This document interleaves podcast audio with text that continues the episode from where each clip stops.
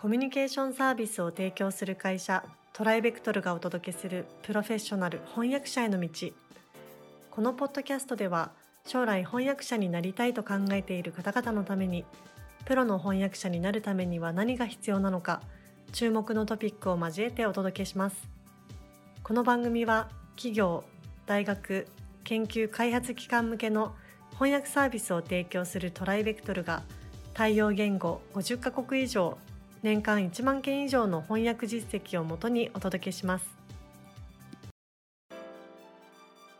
えー、皆さんこんにちは。プロフェッショナル翻訳者への道、えー、今回もスタートさせていただきたいと思います。えー、前回はですね、えっ、と、継続的にま仕事をもらえる翻訳者と、まあ、そうでない翻訳者の違い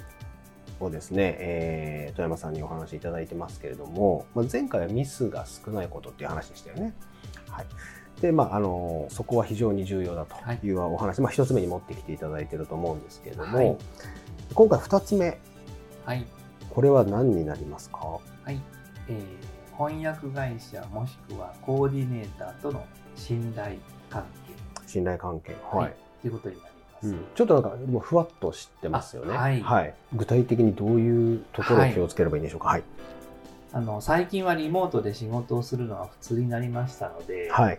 えー、Zoom や Teams などで遠隔地で顔を見て仕事をすることがしやすくなりましたよね。そうですね。で翻訳者と翻訳会社も顔を見てあの面識を持ったりあの交流を深めたりっていうことが、まあ、できやすくなりつつあります。はい、でも顔を見られるからといって信頼が築かれるかっていうと必ずしもそうではありません。うんまあ、それだけじゃ無理ですよね。はい、特に翻訳会社と翻訳者の信頼関係の土台には、はい、各翻訳者の訳案を会社側が正しく評価できているということに依存しています。うん、例えばコーディネーターが個々の役者の役案の役長に通じていて、うんうん、この役者にはこういう良さがあるということをかなり細かく把握していなければなりません。ただ適当にこうアサインしちゃいけないってことですね。そういうことです。はい、でそれぐらい翻訳者は分かってる。ってことですね。でそうすると本当適材適所の案件を依頼できるわけです。うんうん、そうすると依頼する場合もこれはぜひこの役者でいきたい、はい、意気込みで依頼しますので、はい、熱量の込め方が変わってくるわけです。はい、で当然上がってきた原稿のチェックにも精が出ます。で出てきた役案の良いところを毎度毎度正確に評価しての短い言葉でそれを伝えていったりしますと、うん、翻訳会社もしくは翻訳コーディネーターと翻訳者との間に熱い信頼関係が生まれます。うん、でそれが繰り返されていくと、うん、助け合うことができるわけですね。はい、例えば少々値段が安くてもお得意様の依頼なので何とかやりたいっていう時に、まあ、翻訳者さんに飲んでもらって、翻訳したり、あるいはそういうちょっと安めの案件でもスケジュールが空いてしまうよりは歓迎するっていう役者さんもいますので、はい、埋めるですね、はい、スケジュールが開かないように配慮して差し上げることができたり、うん、あるいはもうこの翻訳は素晴らしいのを作りたいっていうような、はい、そういうとっておきの翻訳を一緒に手がけることができたり、うん、よりハイレベルな仕事の依頼につながったりします。うん、それでやはり双方にあの敬意のこもった丁寧なやり取りや気遣い、はい、褒め言葉などが必要になってくると思います。うん、やっぱりそうパートナーシップっていう感じですよね。はい、そねうん、それができていると安心して仕事が出せるので、うんまあ、どんどん仕事がいくようになります。なるほどね。やっぱり、うんまあ、それがやっぱ信頼につながる。はいっていうことですよね。はい、うん、まあ、確かにすごく大事な部分ですね。顔を合わせればいいのかっていう話ではないそうと私も、はい、合わせられればそれに越したことないんですけど、うんうんうん、でよく言うんですけどあのコーディネーターは時に翻訳者と心中する気持ちで仕事をしてる、はい、よく言われるんです。信頼してる翻訳者さんに頼んだ仕事。で自分でもチェックして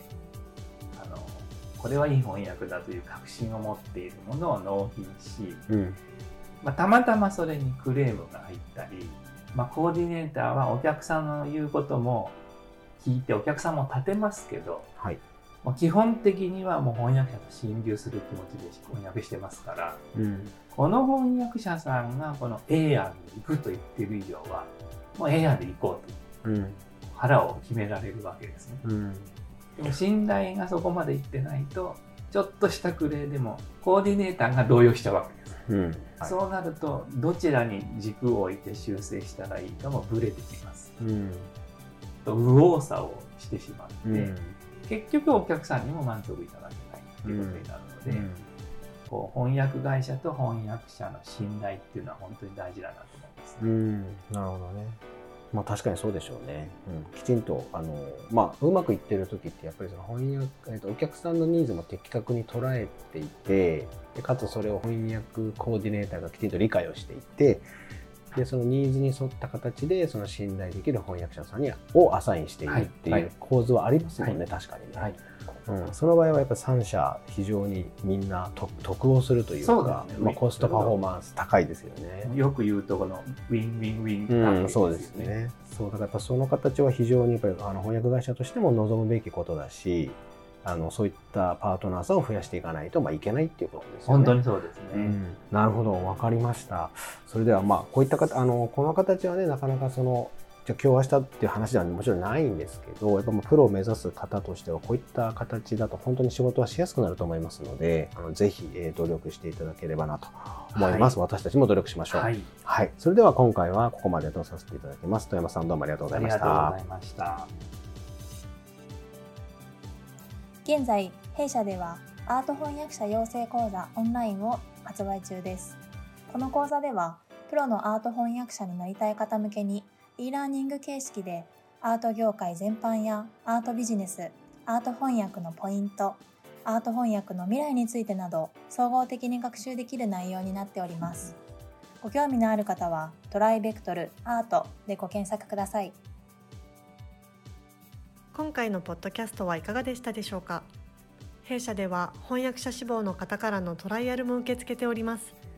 弊社ウェブサイト翻訳者募集のページをご覧ください。